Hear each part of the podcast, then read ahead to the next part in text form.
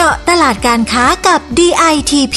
พอดแคสต์ดีๆที่จะช่วยเจาะลึกข้อมูลการค้าเพื่อสร้างความสำเร็จให้กับธุรกิจของคุณจัดโดยสำนักพัฒนาตลาดและธุรกิจไทยในต่างประเทศ1กรมส่งเสริมการค้าระหว่างประเทศกระทรวงพาณิชย์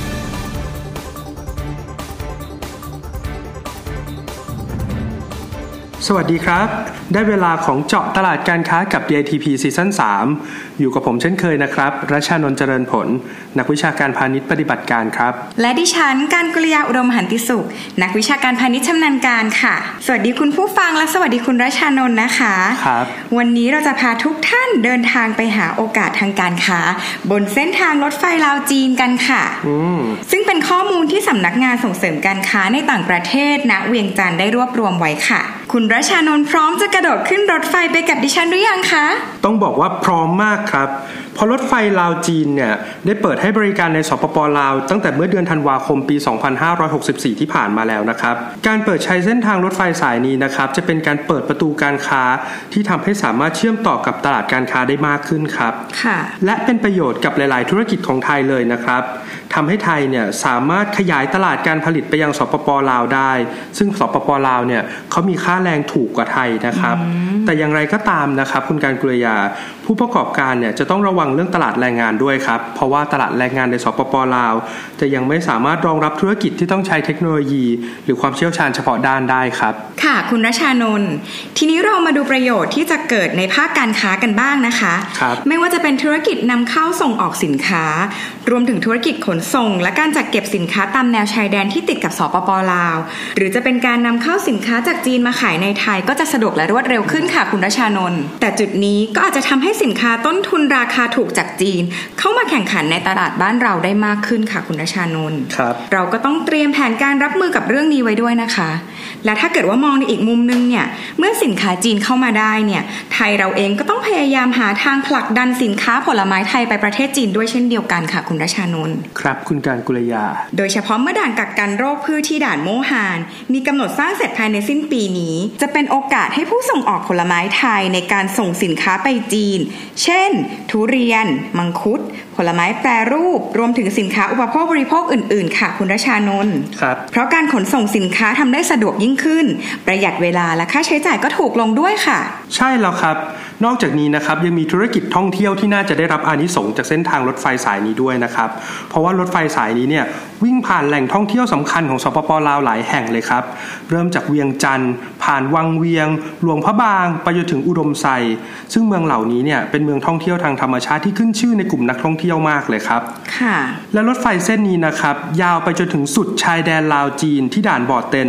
ทั้งหมดนี้นะครับใช้เวลาเพียง3 ชั่วโมงครึ่งเองครับด้วยการเดินทางที่สะดวกและรวดเร็วขึ้นเนี่ยทำให้นักท่องเที่ยวสามารถแวะเที่ยวตามเมืองต่างๆได้มากขึ้นครับซึ่งธุรกิจที่เกี่ยวกับการท่องเที่ยวเนี่ยก็มีหลายธุรกิจเลยนะครับที่ไทยเราก็มีความเชี่ยวชาญและมีศักยภาพที่จะสามารถเข้าไปลงทุนได้ทั้งโรงแรมร้านอาหารธุรกิจนำเที่ยวธุรกิจขนส่งต่างๆและต่อไปนะครับอาจจะสามารถขยายเส้นทางการท่องเที่ยวมาถึงประเทศไทยในจังหวัดที่ใกล้เคียงกับสปป.ลาวได้อีกครับน่าสนใจมากเลยนะคะคุณรัชานนท์ครับดิฉันคิดว่าในอนาคตเนี่ยนอกจากธุรกิจท่องเที่ยวแล้วเนี่ยอาจจะเชื่อมโยงไปถึงธุรกิจบริการด้านสุขภาพด้วยก็เป็นได้นะคะ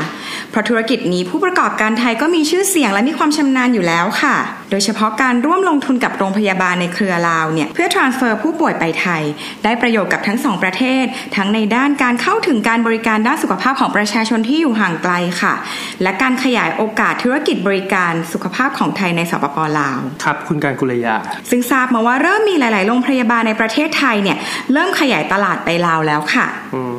ถ้ามีโอกาสได้ไปลงทุนในสปป.ลาวเนี่ยด้วยการเดินทางที่สะดวกรวดเร็วด้วยรถไฟลาวจีนก็น่าจะทำให้ธุรกิจกลุ่มนี้เติบโตได้ไม่ยากค่ะคุณรัชานนท์คุณการกุลยาครับค่ะผมขอยังไม่ลงจากรถไฟสายนี้นะครับยังลงไม่ได้จริงๆทำไมคะคุณรัชานนท์เพราะสปป.ลาวนะครับเขาได้รับสิทธิพิเศษทางภาษีสินค้า14 รายการจากจีนครับซึ่งประกอบไปด้วยสินค้าเกษตร13 รายการและสินค้าปศุสัตว์1 รายการและอยากแนะนำให้ผู้ประกอบการไทยนะครับเข้าไปลงทุนในกลุ่มสินค้าเหล่านี้ครับเพื่อที่จะได้ขยายตลาดสินค้าเหล่านี้เนี่ยเข้าไปยังจีนเพราะไทยเราเองนะครับก็มีความเชี่ยวชาญในด้านการเพาะปลูกและปศุสัตว์อยู่แล้วครับค่ะคุณรัชานนท์พื้นที่ก็อยู่ติดกัน สภาพภูมิอากาศสภาพภูมิประเทศก็ไม่ได้แตกต่างกันมากจึงถือเป็นโอกาสที่ดีมากๆเลยครับแต่ยังไงก็ตามนะครับผู้ประกอบการเนี่ยยังต้องไปศึกษาเพิ่มเติมเรื่องสิทธิพิเศษทางภาษีที่จะได้จากประเทศปลายทางครับ